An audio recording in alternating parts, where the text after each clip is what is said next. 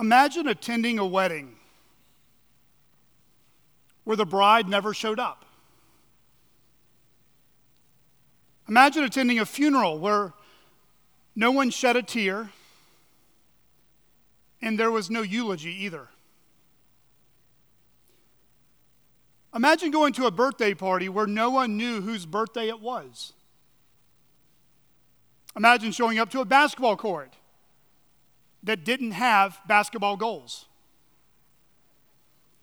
Imagine showing up to the first day of school and there were no desks and no teachers to be found. Now, some of you kids are hoping that actually happens. Principal Pruitt, on the other hand, would have some serious heartburn. Friends, imagine walking into a church building on a Sunday morning where the Bible was open, but only the, to the Bible verses that people felt comfortable with. Jesus was sparsely mentioned in the sermons, and thus the gospel was not clearly presented.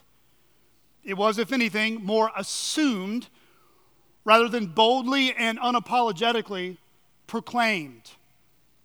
Being a good and moral person was certainly emphasized, but it was emphasized over being a sinner humbled by God's mercy in Christ. And the people there, well, they didn't really love one another. In fact, they did as they always did. They just showed up, stayed in their lane, did what pleased them. But truth be told, they were hateful, they were embittered, and they were cold towards one another. And the only love you observed in that church were people who only loved themselves. If you found yourself staring at a circumstance or a scenario like any one of these, what would you say? What would you do? What, what would go through your mind? Well, if you're anything like me, you'd probably say to yourself, or maybe even out loud, what on earth is going on?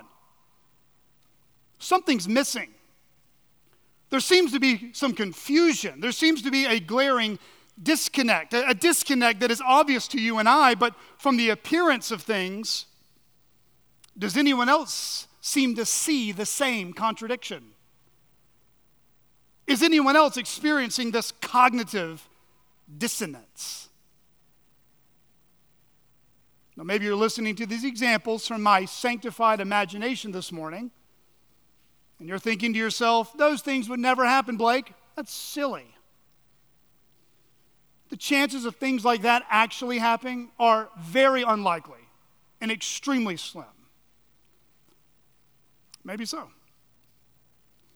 But brothers and sisters, if we took a long, careful, unbiased, scripture-examined, eyewitness-confirming, and objective look at our lives, somewhere along the way, there would be a glaring disconnect with us. A disconnect between what we professed to believe about God and eternity and how we actually live with the brief time God has given us on earth. A disconnect between the callings, the responsibilities, the roles, and the, re- and the requirements God has placed on our life, including the way He's gifted us. There seems to be a disconnect at times in our life with what He has done in us and given to us than what we actually do with the stewardship He's entrusted to us. You might say we've also suffered more than once in our lifetime from this eighteen-inch heart disease. You know what the eighteen-inch heart disease is, right? It's the distance between our brains and our hearts. Our thoughts and our passions, our prayers and the priorities, our songs and our actual service, our lips and our lives, what we preach and what we practice. Friends, they don't always line up, do they? What we know to be true in our minds and what we are experiencing in our hearts, far too often, beloved, there is a glaring disconnect with our Christianity. A glaring disconnect between looking like Jesus as we should and instead looking like the culture, which we should not. Do you know what the culture is, biblically speaking? It's fallen humanity's settled opposition to Jesus. And friends, how often are our hearts, if they were exposed for us to see clearly, look and sound more like the culture that stands in opposition to Jesus than it does Jesus himself, who is in submission to his Father. And friends, it's this type of disconnect that the book of Jonah began showing us last week, and that God will be showing us again this morning. As we study Jonah's chapters three and four, we'll come to find out how it's going to serve for us today less like a painting we can admire from afar. Jonah chapters three and four actually draws us near to look at this story like a mirror, where we are forced, we are brought to this place where we cannot run or dodge any longer. In Jonah three and four will now show us a reflection of ourself, not just of our actions,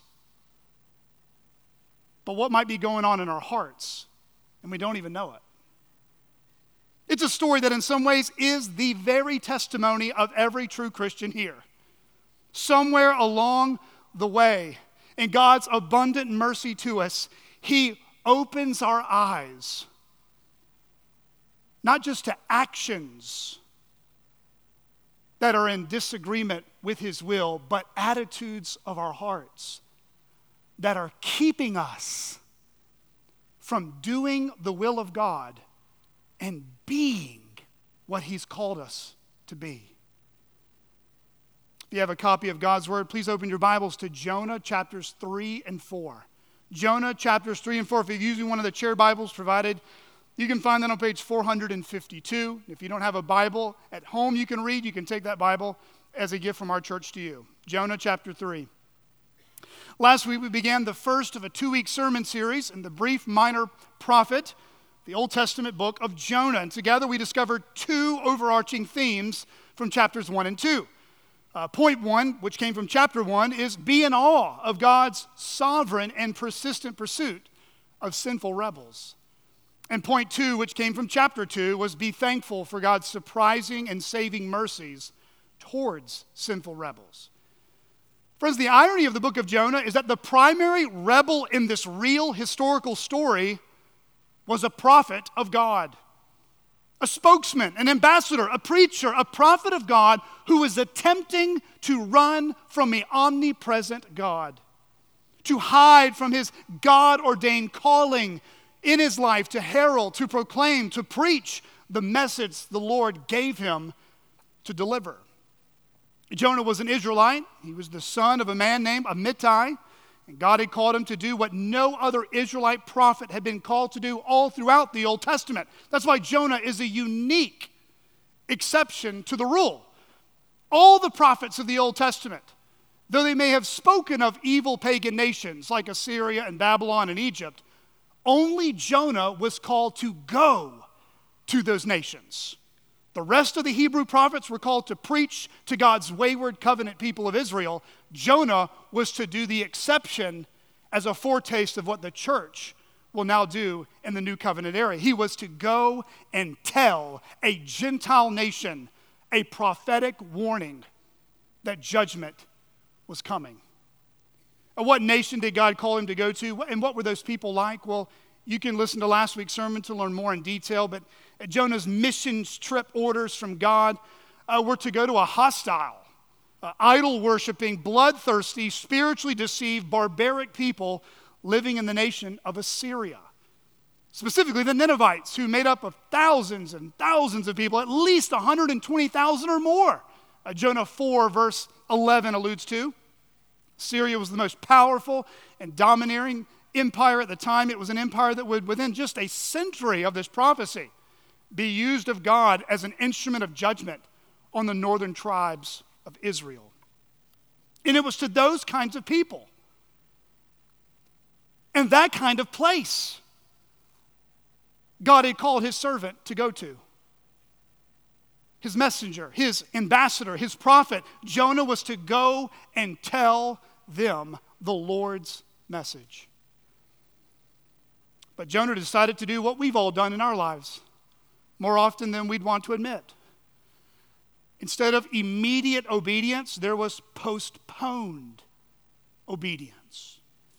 And it got Jonah in a lot of mess. His willful disobedience led to self-inflicted suffering.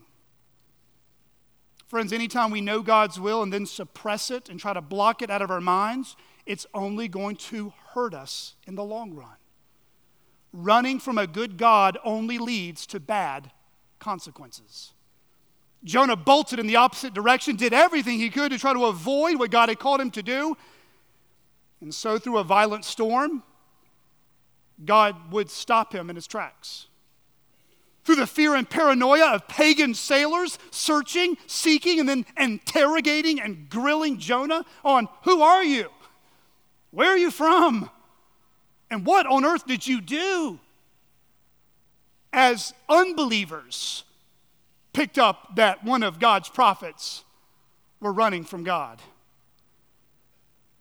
And it's it's in these contexts where Jonah, he had to come clean. He fessed up. Chapter one, verse ten says, he told them who he was and what he was doing. And through the sailors throwing Jonah overboard, the storm and the sea was calmed. The sailors then feared the Lord and offered a sacrifice to the one true God. And then just when no, Jonah thought he could just jump ship, swim away, perhaps even drown to death and not have to face the music on what God had called him to do, Jonah ended up swallowed alive and found in a temporary apartment in the belly of a smelly, dark, and large fish. For three days and three nights in that smelly, miserable, lonely place, it was there that Jonah realized the futility of running from a good and sovereign God. He had re- realized firsthand, first experience here, the vanity of putting your trust and happiness in anything or anyone above the Lord our God. And we ended last week in Jonah chapter two with Jonah declaring what we have all declared at some point or another when God showed us the light in the face of Jesus Christ. Look with me at Jonah two, verses eight and nine. Just want you to look back at last week, how it ended. Jonah two, verses eight and nine. Those who repay, pay regard to vain idols forsake their hope of steadfast love. But I, with the voice of thanksgiving, will sacrifice to you. What I have vowed, I will pay. Salvation belongs to the Lord. Which brings us up to speed on where we left off last week. And just to prepare you, number one, we're going to read chapter four at the end of the sermon, similar to what we did chapter two last week. And for all the uh, avid note takers in the room, there is no structured outline in its normal fashion. You just need to pay attention and write things that stick in your heart. Please follow with me, Jonah chapter three, starting in verse one. Then the word of the Lord came to Jonah the second time, saying, arise, go to Nineveh, that great city, and call out against it the message that I tell you. So Jonah rose and went to Nineveh, according to the word of the Lord. Now Nineveh was an exceedingly great city, three days' journey in breadth. Jonah began to go into the city, going a day's journey, and he called out, yet forty days, and Nineveh shall be overthrown. And the people of Nineveh believed God. They called for a fast and put on sackcloth from the greatest of them to the least of them. The word reached the king of Nineveh. And he arose from his throne, removed his robe, covered himself with sackcloth, and sat in ashes. And he issued a proclamation and published through Nineveh, by the decree of the king and his nobles, let neither man nor beast, herd nor flock, taste anything. Let them not feed or drink water, but let man and beast be covered with sackcloth, and let them call out mightily to God. Let everyone turn from his evil way and the violence that is in his hands. Who knows? God may turn and relent and turn from his fierce anger so that we may not perish. When God saw what they did, how they turned from their evil way, God relented of the disaster that he said he would do to them, and he did not do it. This is God's word. Jonah two, verse ten, if you want to drop back just one verse, ended with this statement, and the Lord spoke to the fish, and it vomited Jonah out upon the dry land. Jonah's out of the fish, and he's back on level ground again. Where was this dry land? Well, most likely, Jonah had been vomited by Shamu or some other large fish back on the very land where he had set sail on that ship and paid a lot of money to get out of Dodge. Uh, where was that land? Well, it was the port city of Joppa, chapter one, verse three. We're not told if the ship made it very far. The only thing we're told is that they were headed far west to Tarshish, whether that was Spain or North Africa. Uh, it was at least twenty-five hundred to three thousand miles west of where he was supposed to be going. But the Lord stopped Jonah in his tracks by sending a very violent storm upon the sea. And friends, it wasn't Mother Nature that stopped his running. It was God Almighty who weather does his bidding.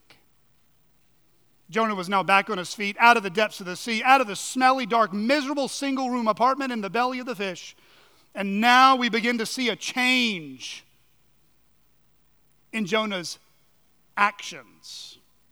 The text indicates that Jonah no longer is heading in the polar opposite direction from God's will anymore. The running, fleeing, swimming, hiding, and ghosting prophet is now, for the very first time in this book, beginning to obey his God. He's beginning to take the first step towards fulfilling the next step in the Lord's calling on his life. And thus the Lord graciously does what Jonah does not deserve. He shows Jonah mercy. He gives Jonah a second chance. Look at Jonah three, verses one to three a. Then the word of the Lord came to Jonah the second time, saying, "Arise, go to Nineveh, that great city, and call out against it the message that I tell you." So Jonah arose and went to Nineveh according to the word of the Lord. Beloved, God never promises to give us a second chance in this life. But sometimes he mercifully does. God never promises us to give us a second chance in this life. But sometimes he mercifully does. Now we must understand what the scriptures clearly do teach, that there are no second chances with God whatsoever after we die. Hebrews nine, verse twenty-seven says, "And just as it is appointed for man to die once, and after that comes judgment." In other words, we either get right with God now, or it will be too late once we die. There are no second chances for salvation once we close these eyes and take our last breath. And friends, even at funerals, preachers do the people a disservice when they try to pray an unbeliever into heaven after they're gone. We can't do that. The Bible does not teach that. If they rejected Christ and God's revelation of himself through creation in our conscience, once we die, we face judgment. That's why the Apostle Paul emphasizes on the nowness of turning to Christ today and not delay. Second Corinthians six, one and two, the Apostle Paul says, working together with him, "Then we appeal to you not to receive the grace of God in vain. For he says, in a favorable time I listened to you, and in a day of salvation I have helped you. Behold, now is the favorable time. Behold, now is the day of salvation." To my non-Christian friend, to students, kids, do not put off to tomorrow what you would regret forever in eternity. Turn to Jesus Christ today. Listen carefully to this morning's sermon. Respond to the Lord's command to come to him through repentance and faith. Find your rest, find your peace, find your righteousness in what God has done for us through Jesus Christ, his Son. It's only by faith alone, in Christ alone, that we can be made right with God. And we're only given that chance in this life. Brothers and sisters, we cannot boast ourselves, right? Even though we are Christians and our salvation is secure, We can't even boast that our plans will come to fruition tomorrow. Scripture is abundantly clear. We can't promise tomorrow or act as if it's certainly going to happen. Proverbs twenty-seven one says, don't boast about it, for you do not know what a day may bring. James makes this abundantly clear in his letter. James four thirteen to seventeen, come now you who say, today or tomorrow we will go into such and such a town and spend a year there and trade and make a profit. Yet you do not know what tomorrow will bring. What is your life? For you are a mist that appears for a little time and then vanishes. Instead, you ought to say, if the Lord wills, we will live and do this or that. As it is, you boast in your arrogance. All such boasting is evil. So whoever knows the right thing to do and fails to do it, for him it is sin. Friends, knowing the right answers to life's questions is not the same thing as making right decisions in our life. Let me say that again. Knowing the right answers, chapter, verse, philosophical answers, whatever. Knowing the right answers to life's questions is not the same as making the right decisions in our life. Knowing what we ought to do is not the same thing of actually doing it with a humble, willing, and whole heart. Beloved, if we're honest, every day we're all tempted to act and live contrary to what we know is true. That's why we need God's power and wisdom daily to resist that hypocritical disconnect in our lives, that eighteen-inch heart disease with what we say is true and how we're living the life God gave us. That's why Jesus actually taught his disciples and instructs us of how to pray. He said, pray then like this, our Father in heaven, hallowed be your name. Your kingdom come, your will be done on earth as it is in heaven. Give us this day our daily bread. Wasn't it Jesus himself who denied himself for our benefit when he willfully would drink the cup of God's wrath for sins he never committed? He put himself under judgment so that we would be spared. Friends, in order for us to not procrastinate doing God's will in our life, we are called to die to self and look to Jesus. We must die to looking to self and ask God to unite our hearts to fear his name. Ask God to help us consider others as more important, more of our priority than even us getting our way. Friends, God does not promise us second chances in this life. That's why we cannot presume upon God's mercies. If we're living in sin today, or God has brought to our minds this morning unfinished business, begrudging bitterness in our hearts, or broken promises from the past that maybe we need to own up to, and we need to try to make right if it's possible to do so, we don't need to push it off any longer. Friends, the Lord will continue to press on those sore spots in our life until we actually pay attention to what he's trying to heal and transform in our life. You see, Jonah, he thought he was off the hook. The word of the Lord came to Jonah, peace out. And here it is, the Lord's giving this rebellious prophet a second chance. The Lord would keep his thumb on a sore spot in Jonah's life. The Lord's not going to change his mind about what he has said in his word. He has called each one of us to seek him, to know him, and to come to him so that that sore spot that we want to suppress and avoid gets healed and whole again. Friends, delayed obedience is only going to lead to bad consequences and deeper regrets in the end. For Jonah, God had treated him better than his sins deserve. God mercifully gave Jonah a second chance. Friends, in what ways has God given you and I second chances? In our marriages, parenting our children, with friendships, with service in His church. Think about all the second chances God has given us, even when we've wasted, squandered His money, His resources, His possessions on things that would not satisfy anyway.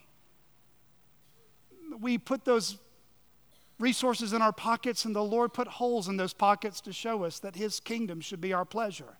His kingdom should be our priority. You see, in whatever ways God has shown us in His providence, He's given us second, third, fourth, hundreds of chances to repent, believe, and obey. Friends, think about the second chances God is bringing to your mind this morning that He has not given up on you. What are those memories to do? Those memories are fuel for worship. The more God has been patient with us, the more it should lead to praise to Him. What did we sing earlier? What love could remember? No wrongs we have done. Omniscient, all-knowing, He counts not their sum. Thrown into a sea without bottom or shore, our sins, they are many. His mercy is more. Friends, the steadfast love of the Lord never ceases. His mercies are new every morning. Great is His faithfulness, but beloved, we should never presume on those mercies. We should not willingly continue in sin, thinking that our hearts will be receptive to God tomorrow. Thomas Watson once said this, "Take heed of abusing this mercy of God. To sin because mercy abounds is the devil's logic. He that sins because of God's mercy shall have judgment without mercy." Back to Jonah chapter three. Jonah here heeds the warning. He stops running. He sees that God has given him a second chance. Jonah gets his animal taxi ride from Joppa to Nineveh, which takes about five hundred fifty miles northeast to his destination. Because of its size and population density, Jonah spends more time there, probably about three days' worth of itinerant preaching in various spots in the city, verse three mentions. And as he's arrived, where the people have gathered around him, he begins reeling back and delivering the message God gave him to speak. Verse four, he called out, "Yet forty days and Nineveh shall be overthrown." Here it is. Jonah's made it exactly where he should have been a long time ago. And he's telling these people he's never met. These are not Jews, by the way. They're Gentiles. This is enemy territory.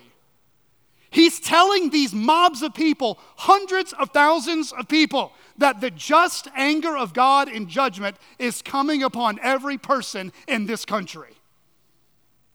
He says to them, "Your sins are exceedingly evil in the eyes of Yahweh. You have rebelled, you have ignored Him, and you do not worship the God who's given you life."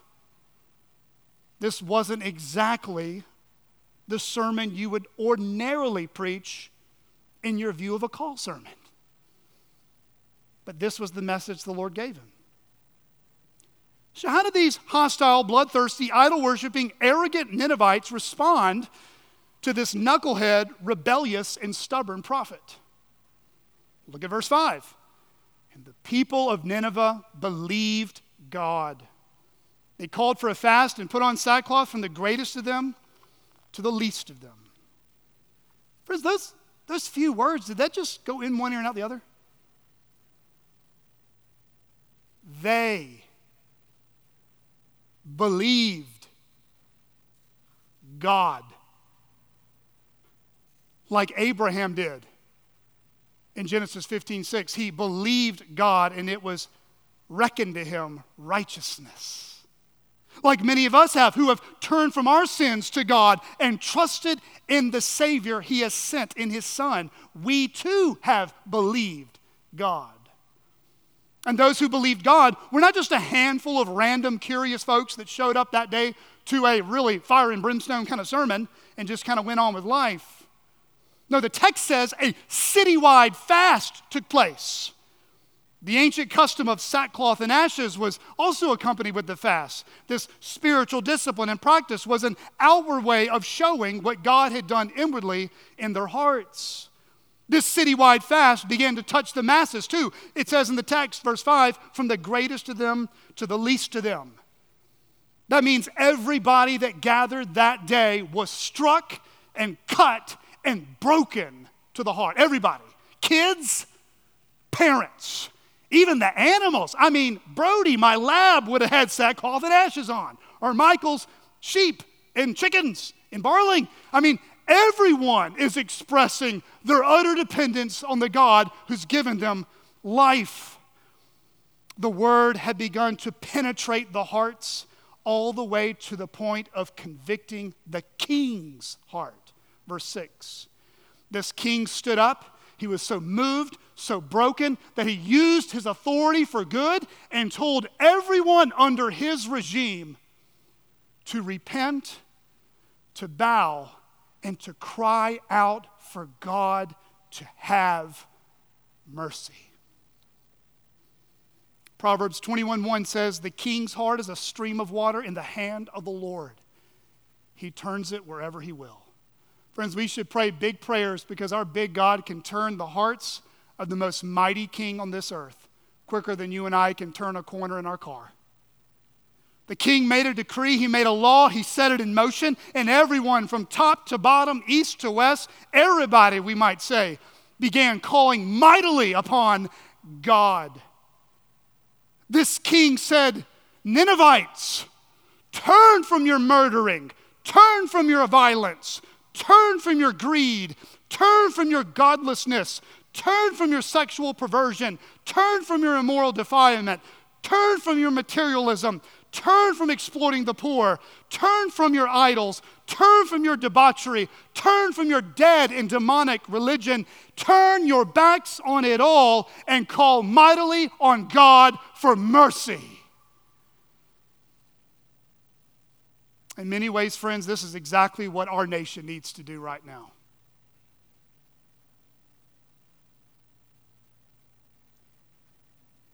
The mantra that America needs to wave right now is not make America great again.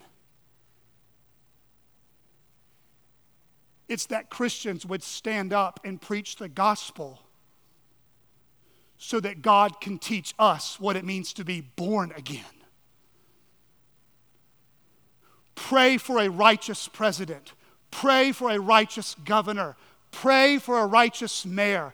Use your clout and influence for good to promote the welfare of people made in God's image. But next year, when that presidential election comes up, this church will not split and divide over politics because King Jesus is Lord over whoever reigns in that Oval Office. And the king of the Ninevites was a pagan, idolatrous, wicked man whose heart had turned to his God. So brothers and sisters, as we head into next year's election cycle, to prepare you in advance, our hearts should be first set on this. Our God reigns over all nations. Jesus Christ is Messiah over the entire world. Pray that God would be merciful to us, not simply to give us a righteous and God-fearing president, but pray that churches would experience revival, and that revival would break out in very unlikely places, maybe even like Fort Smith, Arkansas. May God give us the great privilege to be one instrument he can use to influence for good, maybe an entire state, for the glory of God. Here in chapter three, we see something quite amazing, right? We see Jonah do what God commanded. He preached the message God told him to preach. And we see the Ninevites, including their king, take heed to the Lord's message through Jonah. They humbled themselves and looked to God for mercy. But how did God respond? What did he do? Keep in mind now, the book opened up with the Ninevites' evil was before the eyes of the Lord. Verse ten. when God saw what they did and how they turned from their evil way, God relented of the disaster that he said he would do to them, and he did not do it. Beloved, do you see what's going on in the book of Jonah so far? God has shown amazing patience and forbearance with Jonah, and he gave him a second chance. Instead of giving Jonah judgment, God showed Jonah mercy.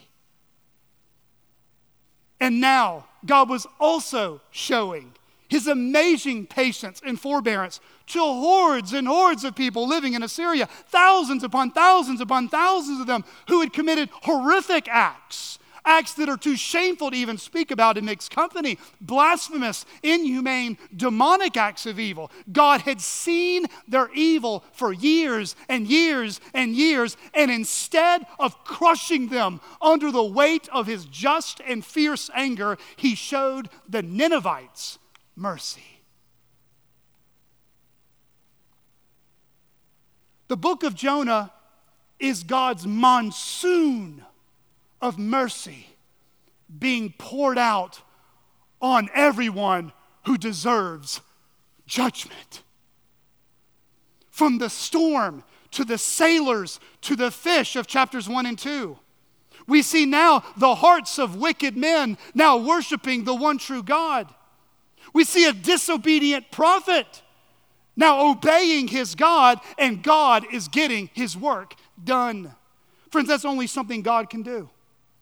There's only one that can control the weather, can control animals, can control prophets, can control nations, can control kings, can control anyone he wants, and that is the God who created this world. God is able to work powerfully in and through the most unlikely of people. And he continues to do that even today, so that he gets all the glory.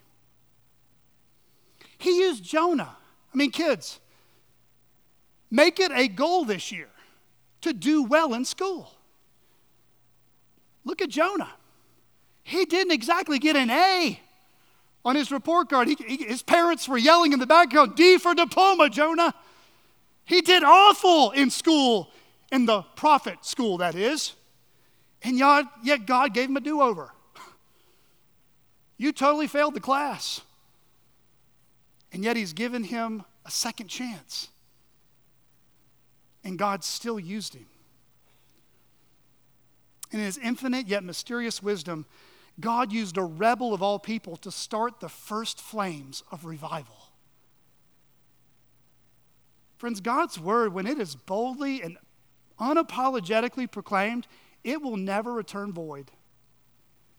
God will always watch over his word to accomplish the purpose it was sent. Members of C C B C, pray that we would never grow tired or bored with God's word.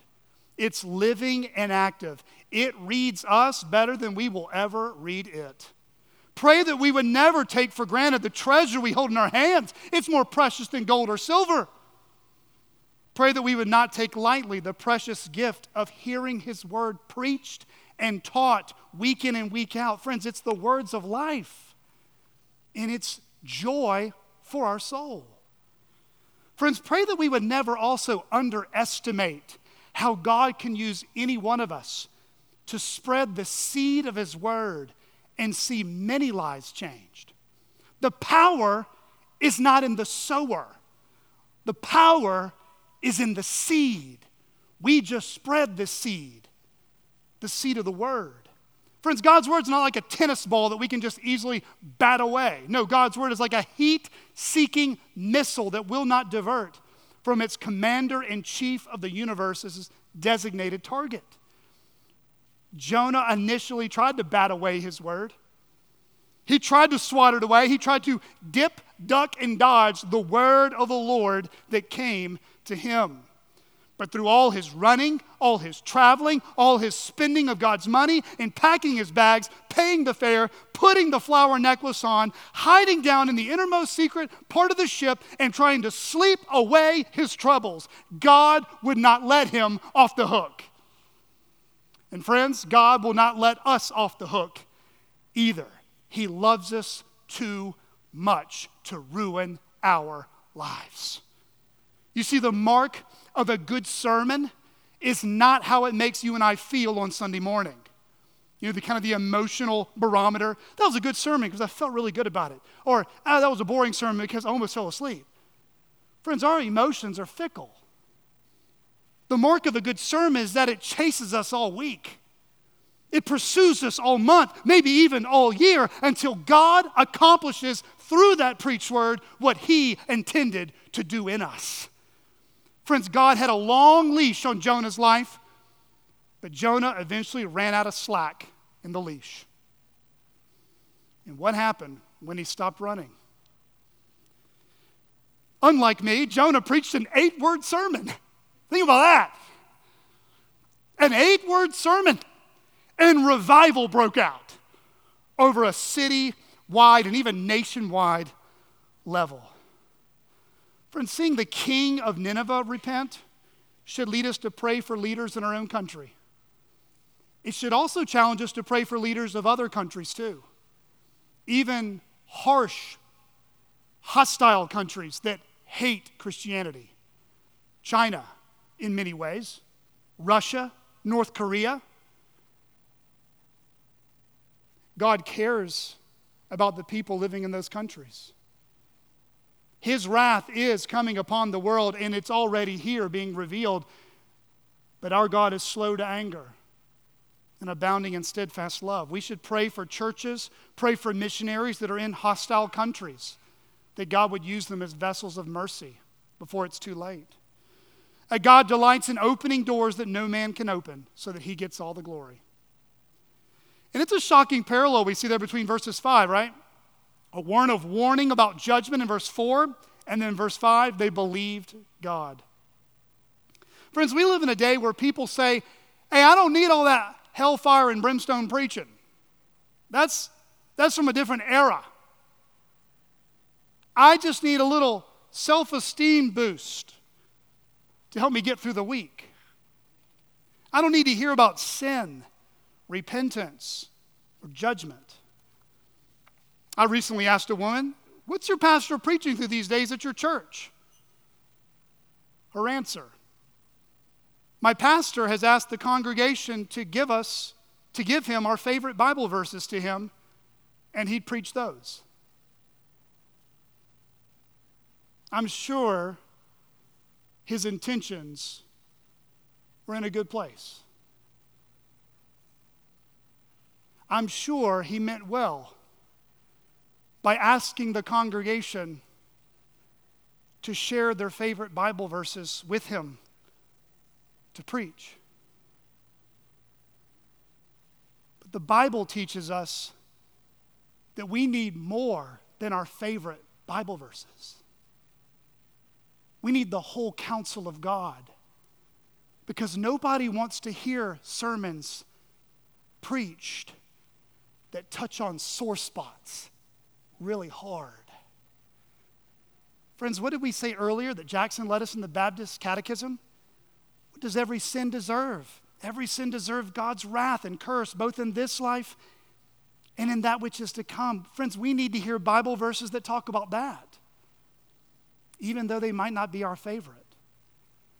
Sadly, many preachers today worry about not being offensive to people more than they do worrying about being faithful to God.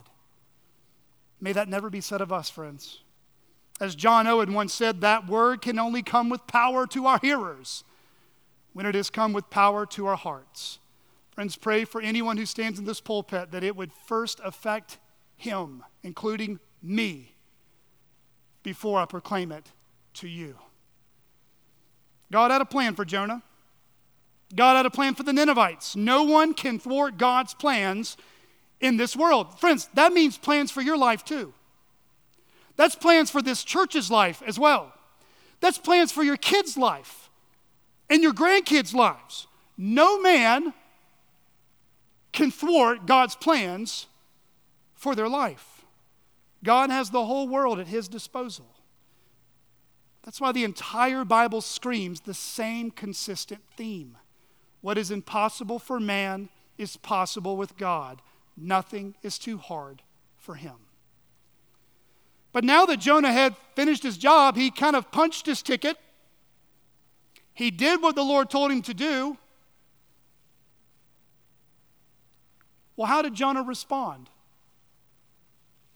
to this mercy God had given the Ninevites? Let's look at chapter four together. Jonah chapter four, starting in verse one. But it displeased Jonah exceedingly, and he was angry. And he prayed to the Lord and said, "O Lord, is not this what I said when I was yet in my country? That is why I made haste to flee to Tarshish, for I knew that you are a gracious God and merciful, slow to anger and abounding in steadfast love and relenting from disaster. Therefore now, O Lord, please take my life from me, for it is better for me to die than to live." And the Lord said, "Do you do well to be angry?" Jonah went out of the city and sat to the east of the city and made a booth for himself there. He sat under in the shade till he should see what would become of the city. Now the word of the Lord appointed The Lord appointed a plant and made it come up over Jonah, that it might be a shade over his head, to save him from his dis- discomfort. So Jonah was exceedingly glad because of the plant. But when dawn came up the next day, God appointed a worm that attacked the plant so that it withered. When the sun rose, God appointed a scorching east wind, and the sun beat down on the head of Jonah so that he was faint. And he asked that he might die and said, "It is better for me to die than to live." But God said to Jonah, "Do you do well to be angry for the plant?" And he said, "Yes, I do well to be angry, angry enough to die." And the Lord said, you, you pity the plant, for which you did not labor, nor did you make it grow, which came into being in a night and perished in a night. And should I not pity Nineveh, that great city, in which there are more than one hundred twenty thousand persons who do not know their right hand from their left, and also much cattle? Now that is a strange way to end the book, right? That's what happens when you preach verse by verse through books of the Bible and you don't dip, dodge, and try to just give your favorite Bible verses. What you gonna do with that, Pastor? Let's see. Friends, the book of Jonah has been screaming from chapter one the same message to chapter four. There is a glaring disconnect between this prophet of God and the God who mercifully kept him. We see a happy ending for the Ninevites, but we're left scratching our heads looking at an unhappy prophet. In verse one, verse four, and verse nine, we find that Jonah is seething with anger. I mean, jugular vein kind of anger. He's not happy. He's not excited. He's not praising God. He's not joining the angelic choir. He is not glad that God has shown mercy to them. No, to our shock and dismay, this once running and rebellious prophet whom God had shown mercy to time and time again, listen to this, he was outwardly obedient to God, but inwardly he was a very angry man. Oh, friends, now we're seeing something a little different than maybe we set out for. Why would Jonah try to run and flee from the presence of an omnipresent God? Was it because he was afraid of the Ninevites? Was it because God wasn't clear with the message? Was it because God's word was not sufficient to change hearts? No, the primary reason for Jonah's rebellious actions is that his motives and the intentions of his heart was filled with anger, filled with fury, filled with rage. He was angry, the text says in verse two, because he knew. He was confident. His theology was orthodox. He knew that God would show the Ninevites mercy. He knew what Psalm one oh three eight says and Psalm one forty-five says, that the Lord is what? Slow to anger and abounding in steadfast love, that he is gracious and merciful to all who call upon him in faith.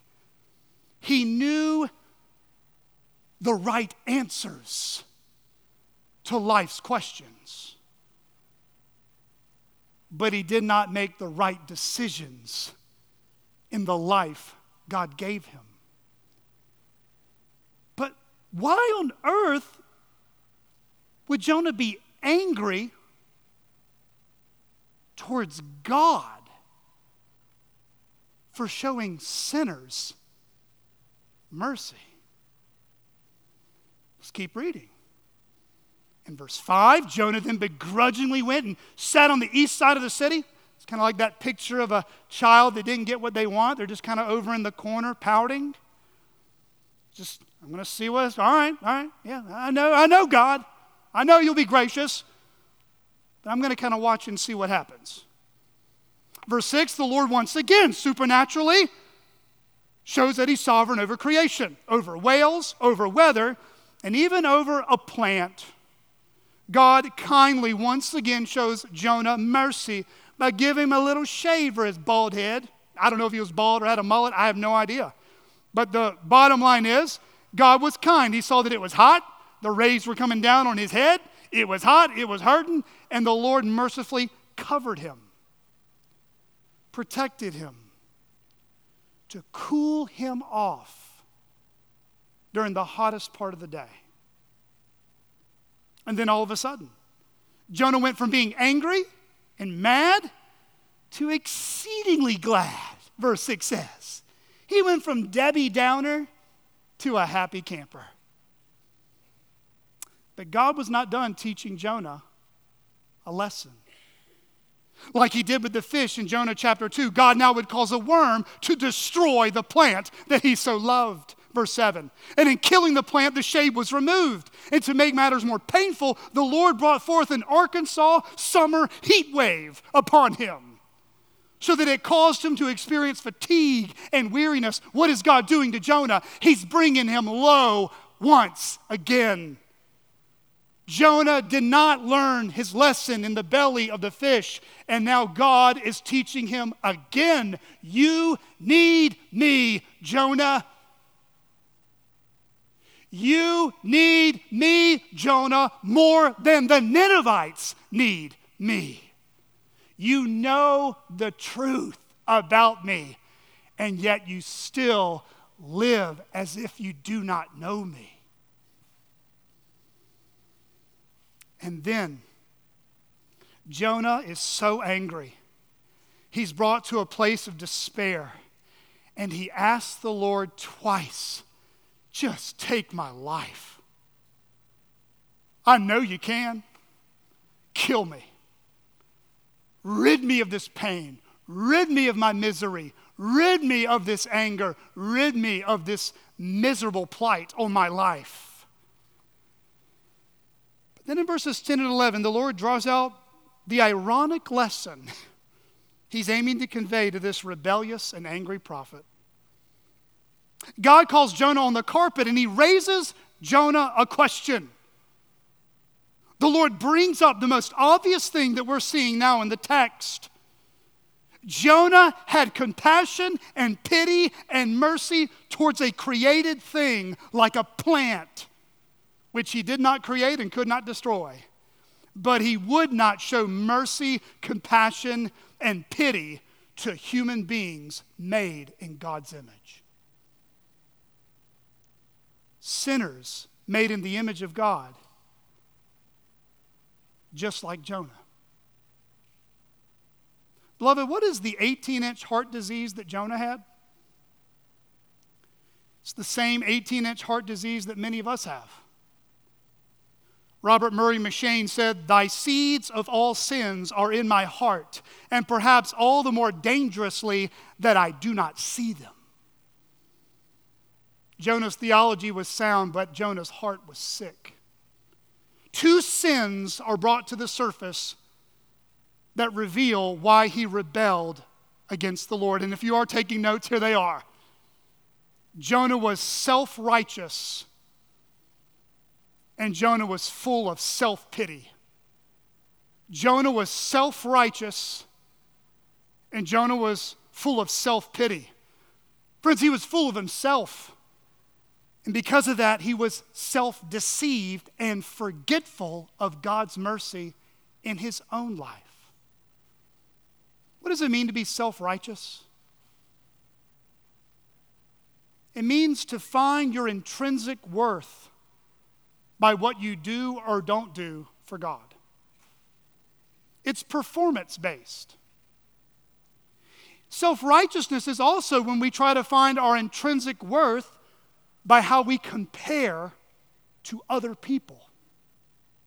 The standard is how we fare up to others instead of comparing the standard, which is God. It's works-based rather than based off God's mercy to us. It's being man-centered in our thoughts rather than Christ-centered in our affections.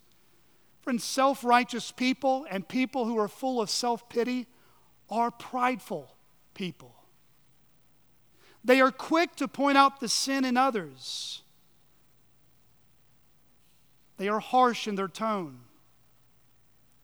They are great in holding grudges and demand to be heard, and are typically very bad listeners. Self-righteous people are impatient when inconvenienced by the needs and sins of others. Self-righteous people forget how much they need God's mercy as much as the next person does. Jay Schuyler once said, "Those who forget their need of mercy are the quickest to withhold it from others. Those who forget their experience of God's forgiveness are the quickest to refuse it to others." Jonah knew that God was gracious and merciful. He just didn't think the Ninevites deserved it.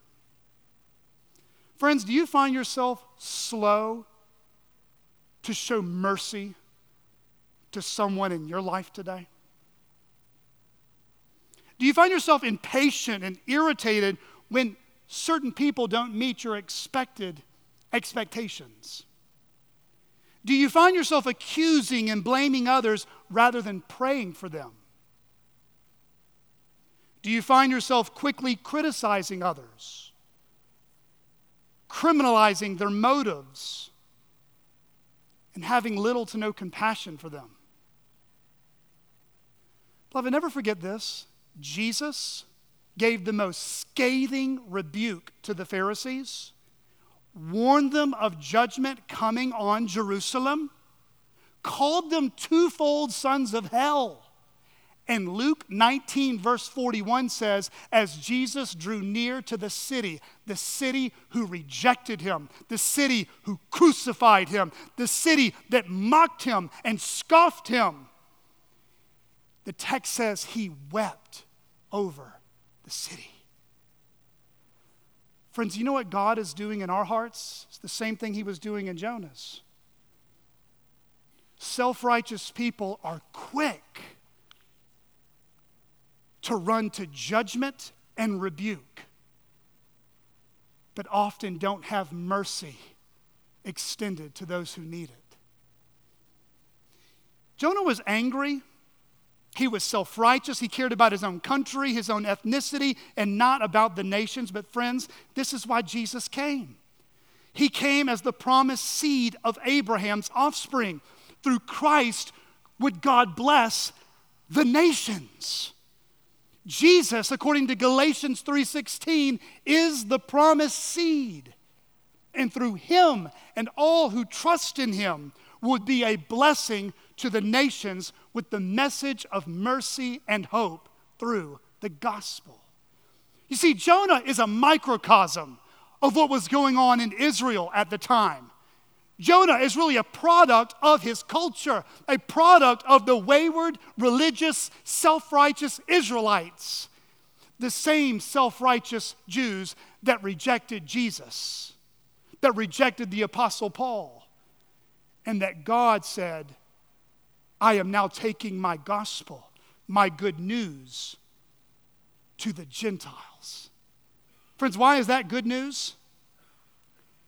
We are Gentiles.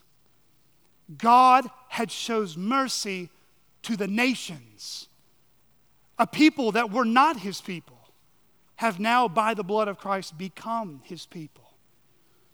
Beloved, we are those who have reason to rejoice in the mercy of Christ. Whether we are self-righteous Jonah or pagan and rebellious Nineveh, we all need the same mercy. Friends, self-righteousness is so subtle. Tim Keller put it this way: if we feel more righteous as we read the Bible, we are misreading it. We are missing its central message. We are reading and using the Bible rightly only when it humbles us, critiques us, and encourages us with God's love and grace despite our flaws. But Jonah was not only self-righteous, he was full of self-pity. You know what self-pity is, right?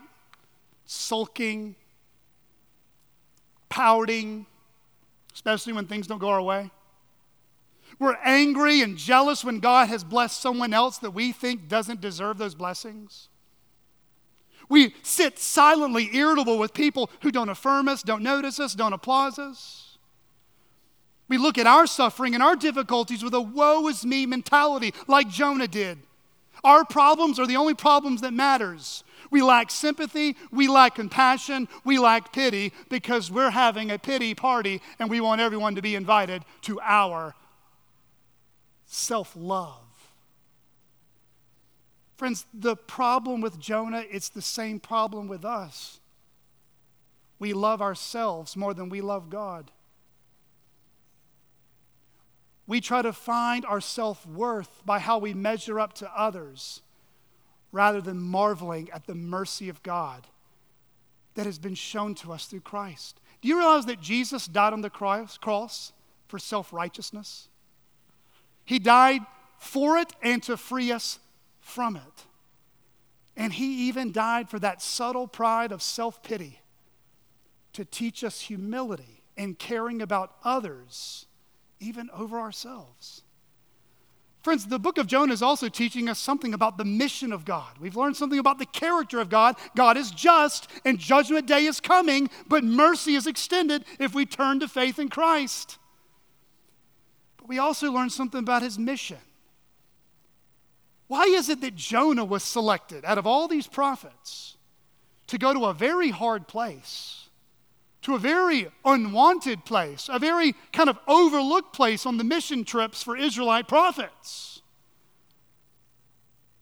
Friends, it's the same reason why God puts us in the families he does, in the churches that he does, the communities we live in, the state we live in, the countries we live in.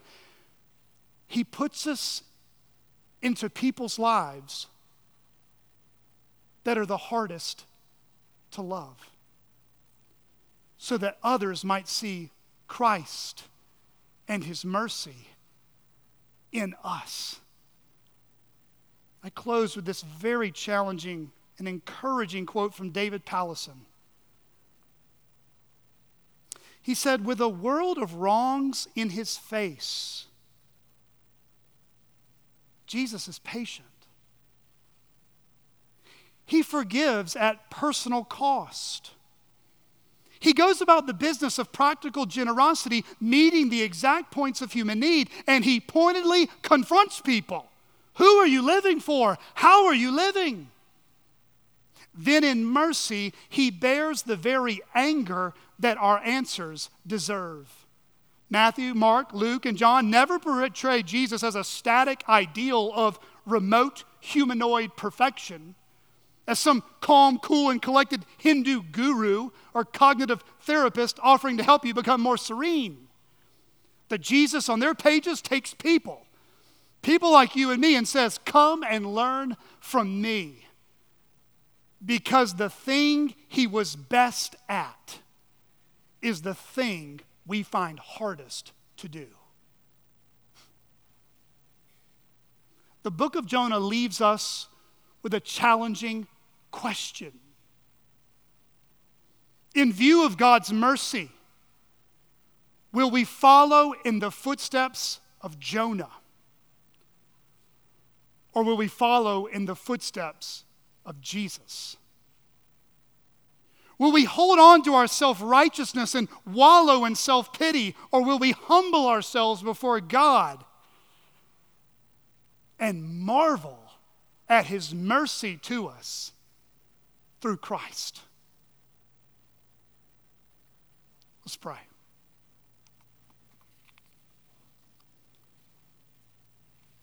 Father in heaven, we come before you and we praise you for your glorious grace. Your mercy is truly greater than anything we could ever offer up to you. Lord, we pray that you would cause our hearts to be pricked and challenged and convicted, thinking through self-righteousness and self-pity and how they, they are dis, a disdain in your eyes. Lord, we pray that we would be warned by what we've seen in Jonah's life, as you care about people from all tribes, all tongues, all nations, Lord, even people living in this community that we have a difficult time loving. Lord, we pray that your mercy would soften the frozenness of our hearts, that we might extend it to others. We ask all this in Jesus' name. Amen.